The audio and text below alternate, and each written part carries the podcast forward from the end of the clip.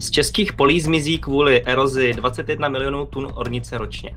To je jako kdybychom z nich každý rok nechali odvést 1,5 milionu tatrovek, naložených tou nejúrodnější vrstvou půdy, jejíž obnova bude trvat stovky let. Co s tím? Jak může každý z nás pomoci zvrátit tenhle trend? Jak poznat, eh, jak na tom je půda na vašem pozemku? A existuje jednoduchý návod pro to, jak v půdě zadržet víc vody? Já jsem Lukáš Rol ze Změny k lepšímu, business platformy pro firmy, které vidí v udržitelnosti příležitost. Posloucháte podcast Dobré zprávy, do kterých přijala pozvání Zuzana Benešová, ředitelka a zakladatelka projektu Živá půda, který patří pod brněnskou nadaci partnerství. Zuzana je také právnička a ex-starostka, která ve své obci sama realizovala řadu udržitelných projektů. Zuzano, vítejte. Dobré ráno. Vedete projekt eh, Živá půda nadace partnerství, který pomáhá eh, zastavit znehodnocování půdy v Česku. Proč je téma důležité? Půda je tady miliony let, na první pohled se na ní nic nezměnilo? Na, na první pohled se jak opravdu nic nezměnilo. Půda vypadá stále stejně, um, ale na druhý pohled už to bude úplně něco jiného, nebo je to něco jiného. Um, my jsme úspěšně potlačili mnoho přirozených procesů v půdě, protože ta sama jako nejlépe ví, jak si to má nastavit, jak to má fungovat. A e, nepodařilo se nám to úplně dobře. Zvládli jsme to rozhodně líp než ona. Většinou ty přírodní řešení jsou výrazně ekonomicky výhodnější a i výrazně funkčnější. A možná je důležité říct si, proč vlastně půda je pro nás tak důležitá. To možná nám úplně nedochází při každodenním chození po půdě, a kterou běžně vnímáme, že je kolem nás, ale půda nás všichni živí, my jsme na ní bytostně závislí. Až 99% potraviny z půdy. Půda taky skvěle zadržuje vodu, pokud funguje dobře, což, jak už jsem říkala, my úspěšně potlačujeme. Aktuálně půda v Česku zadrží 5 miliard eh, metrů krychlových, ale mohla by výrazně více, až o 40%, ten odhad je nějakých 8,5 miliardy, což když si představíte, je 30 nádrží Lipno, které by se nám rozhodně nepodařily postavit, ani bychom neměli v podstatě kde. Takže navíc by to bylo strašně drahé. Takže my, kdybychom využili toho potenciálu, který půda má, tak opravdu můžeme ušetřit. A kromě toho půda je druhé největší úložiště uhlíku po oceánech a mořích, což je další klíčová věc, které bychom měli využívat mnohem víc i s ohledem na změnu klimatu. Uhlík se v půdě nejen ukládá, ale i se z ní uvolňuje, což nám jde teda bohužel strašně dobře právě tím způsobem hospodaření, jak na ní hospodaříme na šetrně. Tak eh, místo, aby jsme uhlík uh, ukládali, tak ho spíš uvolňujeme. V evropské půdě je 70 miliard uh, tun uhlíku uloženo. Pro představu členské státy EU vypustí ročně 2 miliardy tun tak eh, když si představíte, že bychom jenom 0,1% uvolnili, tak je to jak emise 100 milionů automobilů, roční emise těch 100 milionů aut, tak ehm, my jsme mohli opravdu jako využívat půdu jako velmi eh, vhodný prostředek pro regulaci eh, klimatu, ale bohužel tak nečiníme. Říkáte, že místo toho, aby se uhlík ukládal, tak se našimi praktikama uh, uvolňuje. Uh, čím to je? Uh, jak, se, jak se to liší uh, například oproti hospodaření v Rakousku, kde jsou mnohem menší políčka, krajina vypadá rozmanitěji? Jo, tak to, to uvolňování uhlíku není problém jenom České republiky, to je samozřejmě celosvětový problém. Je to prostě eh, intenzifikací hospodaření na půdě, takže samozřejmě i v Rakousku se uvolňuje uhlík, ale uh, z půdy. Ale uh, když teda chcete porovnat Rakousko, ono jako je to, i když je to sousední země, přibližně podobné rozlohy, tak je porovnáváme neporovnatelné, protože na první pohled je to prostě jako viditelný. Jo. Mnoho vlastníků, co nám píše do porady, tak říká, když přejíždíme hranice, tak je to prostě tak smutný pohled, že z těch malých políček pak dojedeme na ty naše monokulturní lány. Prostě obecně uh, monokultura v přírodě neexistuje, to jsme si vytvořili úspěšně my. A prostě není to úplně funkční řešení, stejně jako v, v přírodě nevidíte holou půdu. Prostě jako přirozeně půda nikdy není holá, vždycky něčím pokrytá. A my děláme přesně to opačně. Děláme teda monokulturní lány, i když teď se vlastně zmenšila ta výměra na těch 30 hektarů, tak stejně to budete mít prostě napáskovaný pšenice, kukuřice, řepka a takhle pojedeme, což není úplně rozbití monokultury. A Současně prostě nevidíte nikde v krajině holo, když to přes zimu na zemědělské půdě samozřejmě holá lány vidíte. A to jsou třeba věci, které opravdu jako nesvědčí, zejména při té sekvestraci uhlíku. Prostě půda by neměla zůstat holá. Vždycky říkáme, že potřebuje peřinu i přes zimu, stejně jako my. Takže čím víc bude půda pokrytá, tím víc ji ochráníte, jak před erozí, tak samozřejmě tím se víc dostává do půdy organická hmota. A ty breberky, co my v té půdě máme, které tam nutně potřebujeme, protože ta představa lidí, že půda jsou jako minerály. No, většina toho je, většina půdy je voda, vzduch a právě živý breberky a organická hmota. Samozřejmě minerály tam tvoří jako podstatnou složku, ale nejsou jediné. Takže ta živá složka v té půdě je tam prostě nesmírně potřebná.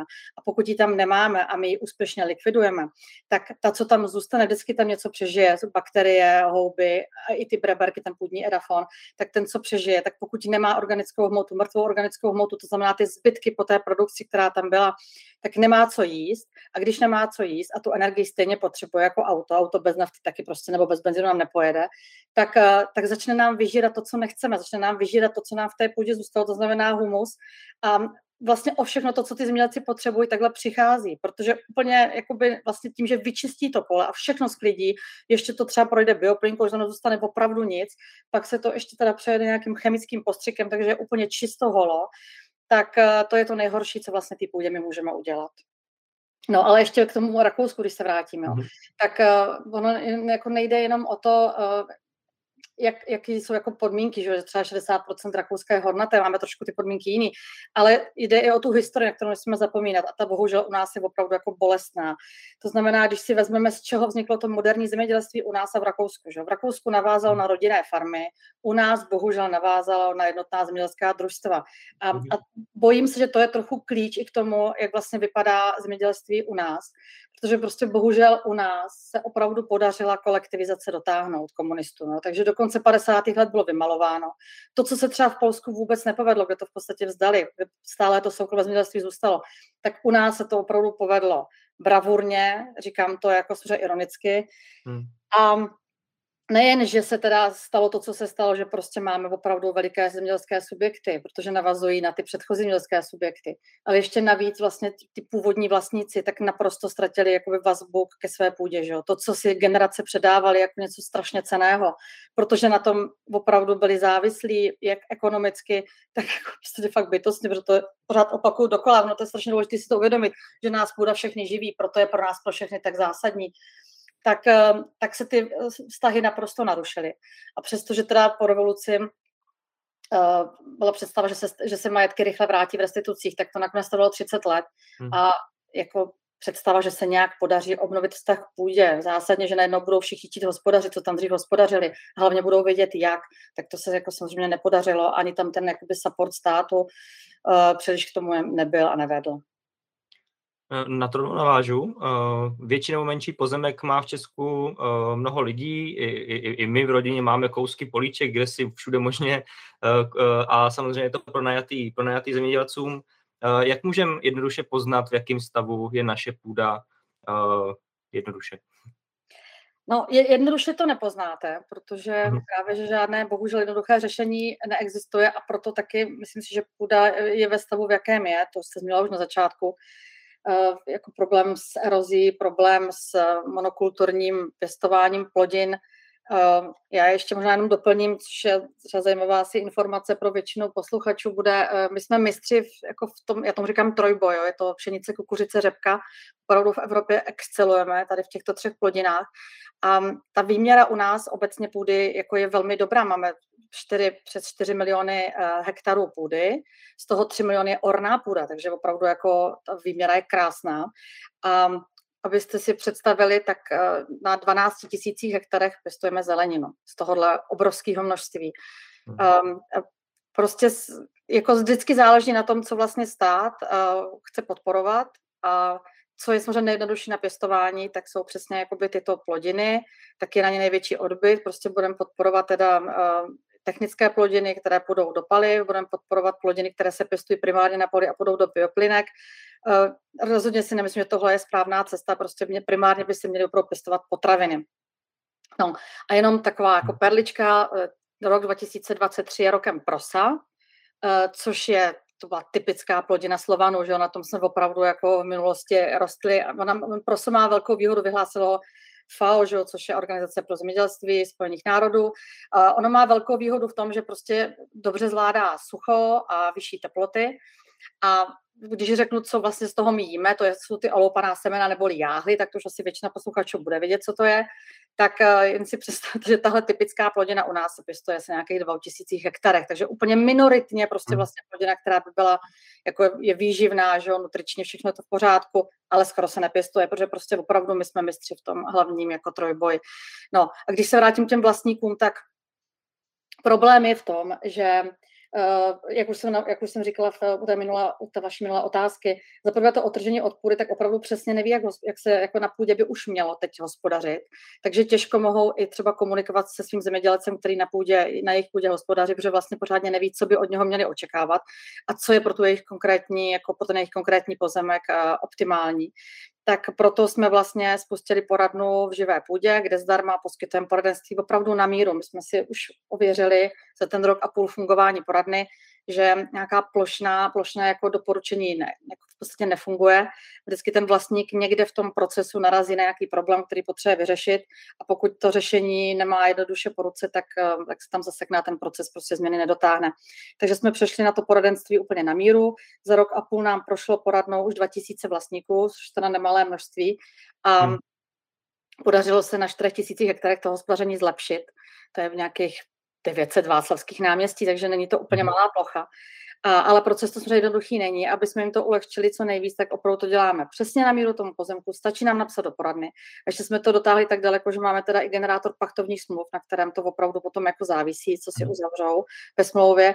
Ale ten stav toho pozemku uh, jakoby prověříme za ně, takže jim zjistíme erozní ohrožení, zjistíme, jestli tam nějaká erozní událost se stala, jaké jsou otokové poměry na tom jejich pozemku a podobně. I to, jak se tam hospodaří, zjistíme, kdo tam hospodaří, což často vlastníky zaskočí, tam hospodaří třeba někdo úplně jiný, s kým mají smlouvu, pokud mhm. vůbec tu smlouvu najdou. Takže těch problémů kolem propachtovávání pozemku je obrovské množství. A jako to, co každý vlastník by mohl udělat, je, že si minimálně udělá, eh, pokud vůbec ví, kde to pole teda má, což mm. taky není úplně neobvyklé, protože v těch gigantických lánech není úplně jednoduché uh, ten, ten, svůj, ten svůj kousek toho pole najít, i když samozřejmě díky jako uh, moderním technologiím to dá, není to tak úplně složité tak si může udělat rýčovou zkoušku. Takže kolegyně pedoložka jsme nahráli jsme prostě video, uh, kde ve dvou minutách mají krok za krokem prostě návod, jak teda aspoň tu rýčovou zkoušku, která minimálně na ten vizuální pohled se dá opravdu jako docela jednoduše poznat, v jakém stavu, v jakém stavu ta jejich půda je.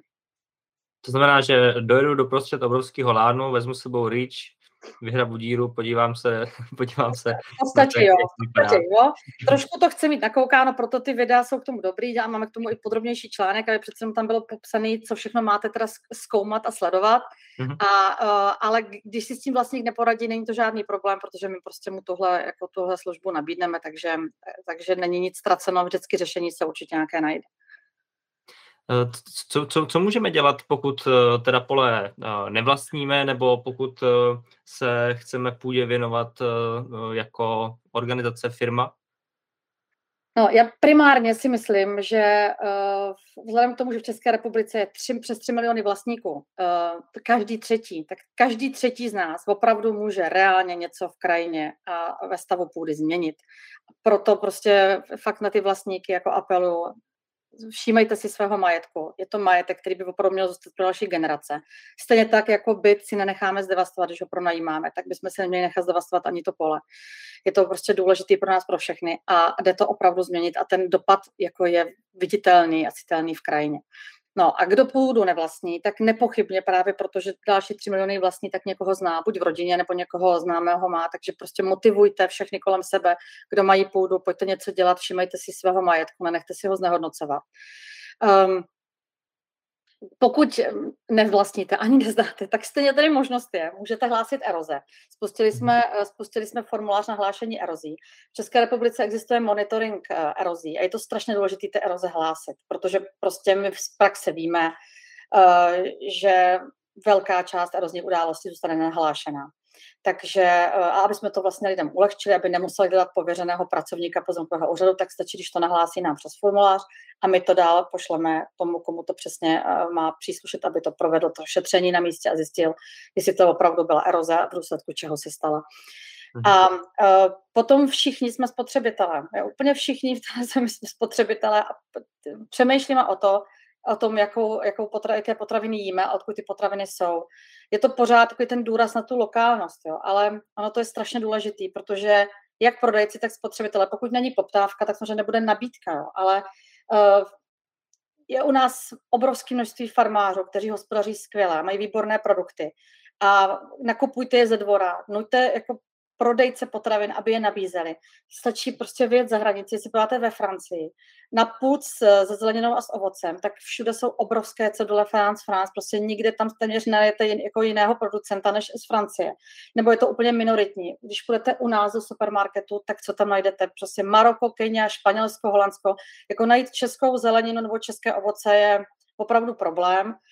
A pak to končí tak, že eh, tady je prostě po ovocnářské družstvo kousek od Brna, opravdu v dosahu sídliště mnoha tisícového, tak produkce jeho uh, radši nechají spadnout do meziřadí, protože nemají kdo by je pozbíral a přestože mají chladící halu. Tak je to vlastně celý tohle úplně postavený na hlavu, když zjistíte, že třetina potravin, nebo třetina prostě produkce, která je, tak se vyplýtvá a je to úplně zbytečný, my zatěžujeme půdu chemikáliemi, aby jsme potom tu produkci prostě vlastně nechali jako zničit. Jo.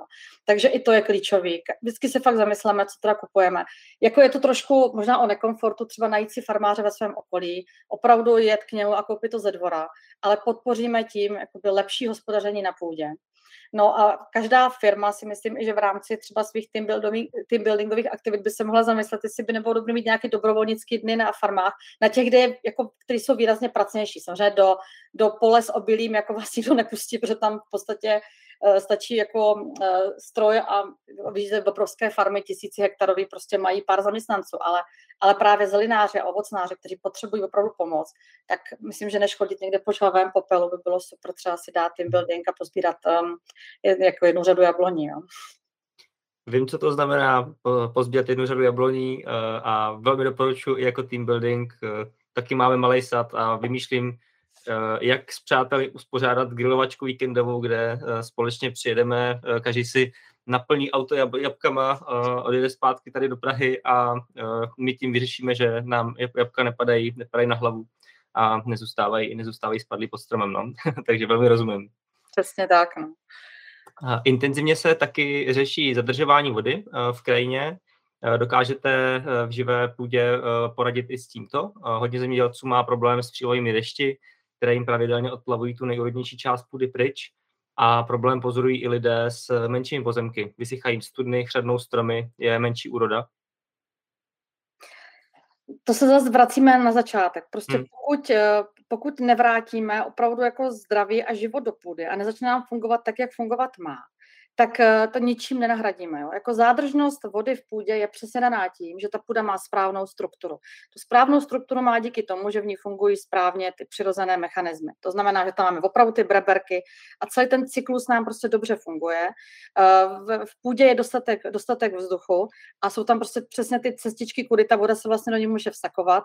To je, to je pořád jakoby ta cesta zpátky ale není to krok zpátky, je to krok dopředu, prostě pro nás naprosto klíčový. Pokud opravdu se nám nepodaří znovu obnovit přirozené fungování půdy, tak jsme naskočili na spirálu, která je naprosto zničující pro nás, pro všechny.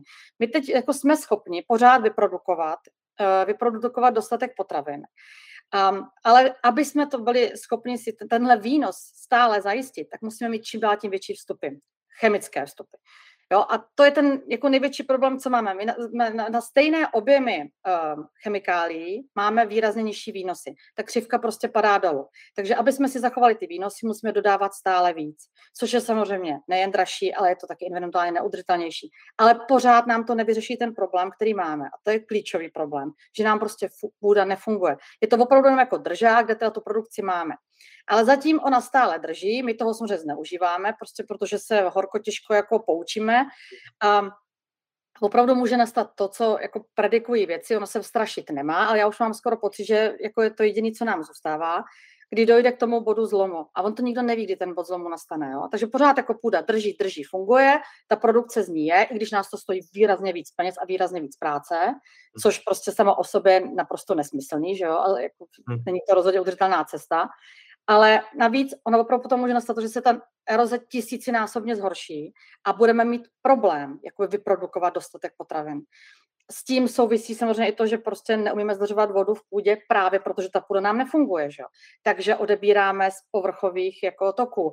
Vemte si, že na řece na, na Indu jsou prostě tři jaderné mocnosti za sebou až nebude voda, tak my máme s tím jako mnoho problémů, které z toho můžou vyvěrat. Potravinová bezpečnost, že jo, jako kde bude sucho, nebude produkce, tak s tím je spojená migrace, obecně bezpečnost. A to jsou všechno věci, o kterých by měli jakoby jak politici, um, tak vlastně my všichni prostě přemýšlet. A zemědělci tvoří krajinu, pomáhají nám v té krajině, vlastníci by to mohli taky výrazně ovlivnit, jenom se to prostě bohužel tohle neděje. Jak, jak, jak se to z vašeho uh, pohledu daří uh, řešit systematicky právě na úrovni státu? Uh, komunikujete s politikama, uh, řešíte třeba regenerativní zemědělství a nějaký, nějakou podporu, uh, podporu pro zemědělce, kteří hospodaří udržitelněji? Komunikujeme, ale prostě jako situace je taková, že samozřejmě některá opatření nejsou úplně populární a, a politici bohužel nejsou úplně odvážní do nich třeba jakoby jít. Jo. Mm-hmm. Takže kdy, samozřejmě je to, je to na státu. Zemědělství je jako extrémně dotovaný sektor, na, mm. na dotacích v podstatě závisí a jsou to veřejné prostředky v podstatě nás všech. Že? Takže to nastavení, co chceme podporovat. Chceme podporovat hospodaření, anebo dobré hospodaření. To je to klíčové rozhodnutí, který nemusí být populární, ale je strašně důležitý, protože ano, zemědělci prostě nám tvoří krajinu a činí tam jako zásadní věci a mohli by činit výrazně lepší věci, které pro nás, pro všechny, my z ní budeme benefitovat, že jo, samozřejmě.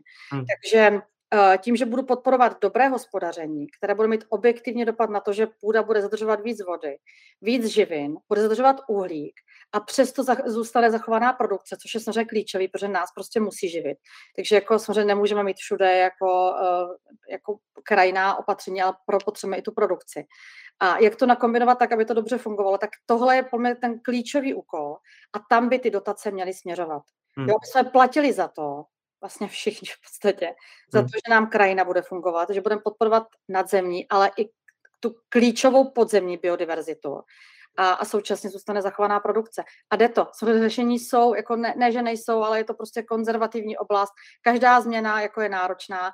Ano, v minulosti se podporovaly věci, které tomu nepomohly, takže jsme se vybudovali um, z mnoha dotací, nakoupili se, jak nakoupila se těžká, velká technika, vybudovali se veliké haly prostě, do kterých se zainvestovalo spousta peněz a teď je to samozřejmě pro někoho hodně bolestný přejít na trochu jiný způsob, hospodaření. Ale tady je právě ta role státu. A Deloitte Světovým ekonomickým fórem a NTT datama vlastně k tomu udělali zprávu, kde definovali čtyři klíčové oblasti, právě při, jako, které podpoří zemědělce při přechodu na ty klimaticky chytrá nebo regenerativní zemědělství, jedno jak to nazveme carbon farming, prostě zemědělství, které se zaměřuje opravdu na zdraví půdy. A klíčové tam je, kromě kromě té finanční podpory a nějakého risk managementu, což je strašně důležitý, protože tam jsou ty přechodná období, tak uh, je tam i jako podpora inovací a nových technologií, ať už to je právě to nějaké to precizní zemědělství a mnoho, mnoho postupů, kde opravdu můžeme minimalizovat ty vstupy, protože to zjistíme jakoby vědeckými a technologickými eh, prostředkama, aby jsme tam nemuseli mít prostě, já nevím, třeba tolik insekticidů a podobně. Tak je tam důležitá, je tam důležité vzdělání a osvěta a, samozřejmě to politické prostředí, to znamená ta podpora, kterou tomu jakoby uh, politici dávají. Takže tohle, tohle všechno uh, tam jakoby je důležitý a mám trochu pocit, že, nebo hodně, že tohle prostě bohužel se u nás úplně nespojuje a tohle podpora tam, jakoby tyhle čtyři pilíře tam prostě nejsou. Takže my se snažíme, jako což často neziskový sektor dělá, že se snaží některé tyhle pilíře teda jakoby naplňovat na místo veřejného sektoru, tak my to snažíme se v oblasti vzdělání a osvěty, a nejen, že jsme teda se stali eh, členy spolku pro regenerativní zemědělství, ale ještě jsme spustili platformu pro regenerativní zemědělstí, kde právě chceme propojovat regenerativní zemědělce, ale i ty, kteří teprve mají zájem o to a vlastně neví, do čeho by mohli jít a jak by to mohlo fungovat, aby na zájem sdělali ty zkušenosti, aby se k tím dostávali, měli tam nějaké poradenství, aby ten přechod pro ně byl prostě jednodušší. Ale samozřejmě ten support státu by byl jako skvělý a stejně tak teda i potravinářů. Tam vidím jako, jejich, jako velkou roli, protože eh, jako z praxe už víme, že ten přechod um, zpět těm výnosům, které měli předtím, kdy jeli intenzivní zemědělství a přešli na regenerativní, tak než se ta půda dá opravdu trochu jako dohromady, tak je tam nějaké jako tři až pětileté přechodné, někdy může být i delší přechodné období, než se vrátí k těm původním výnosům. Ale současně je klíčové říct, že se jim výrazně sníží náklady, jo, protože jenom ty pojezdy, tak co, co máme farmáře v České republice, tak třeba jsou schopni za rok ušetřit čtvrtinu na pohonných hmotách a obrovské jako náklady až třeba 50% na, na hnojivech, až začne ta půda prostě fungovat. Jo. A takže to jsou, jako, to jsou opravdu jako velká čísla, když to um, převáděli na, ty, na celou republiku, tak jsou to opravdu úspory v řádech jako miliard. No, ale když se vrátím teda k tomu přechodu, tak samozřejmě ty výpadky v té produkci, jako tam jsou, dostávají se do nějakého rizika. A tady by byla, tady byla skvělá ta podpora potravinářů, kdyby prostě řekli, ano, my chceme tuhle produkci podporovat, protože z ní budeme benefitovat všichni, včetně mm-hmm. spotřebitelů samozřejmě. Takže vám nějakým způsobem jsme schopni garantovat ty odběry a, a ty, ty rizikovat, to rizikové období prostě nějakým způsobem pokrýt. A současně pak propagovat samozřejmě u, v těch řetězcích, že tahle produkce je prostě z regenerativního zemědělství, aby i spotřebitel věděl, co si prostě kupuje a že hmm. těmhle potravinám třeba půda prostě bude v lepším stavu. Takže tohle je jako naprosto důležité, aby ten řetězec byl komplexní, aby to prostě fungovalo ve všech směrech, protože potom ta změna prostě není nereálná. Ale zároveň teda, eh, aby ten řetězec byl kratší a lokální. Eh, na, na co jste narazila? No, samozřejmě, to je přesně ono. A ještě to, co si představím pod pojmem lokální, ono by to fakt měl být prostě rádius jako pár desítek kilometrů, že jo? Ani hmm. ne stovky, na to jako tisíce, jo? Nebo hmm. přes oceán, to je prostě, no, hmm, takže hmm. určitě. Může k tomu zkrácení, eh, a to už je moje poslední otázka, může k tomu zkrácení na pomoc i strategie Green Dealu Farm to Fork, která se z mého pohledu snaží právě zkracovat, zkracovat řetězce a vlastně uh, i podle toho názvu dostat, dostat k nám na stůl produkci přímo z farmy? Může, jako jsem že může a, a, cash by prostě v tom jednotlivé státy vlastně potom dělali proto víc a nastavovali tu politiku tak, aby to přesně reálně jak ten spotřebitel, ale i ten farmář potom prostě mohli dotáhnout do zdárného konce. No. Moc děkuji, Zuzano, že jste byla hostkou Dobrých zpráv a na ostatní se těším opět za 14 dní na našem komunitním kolu. Mějte hezký den. Taky moc děkuji, nashledanou. Poslouchali jste dobré zprávy se Zuzanou Benešovou, zakladatelkou a vedoucí projektu Živá půda. Pokud se vám dnešní díl líbil, dejte z něj k lepšímu like na LinkedInu, přihlašte se k odběru našeho newsletteru a nebo se staňte naším členem. Dobrých zpráv od nás budete dostávat mnohem více. Změna k lepšímu je business platforma pro firmy, které vidí v udržitelné ekonomické transformaci příležitost. Propojujeme firmy mezi sebou a s experty, sdílíme dobrou praxi, edukujeme a prosazujeme systémová řešení na české i nadnárodní úrovni.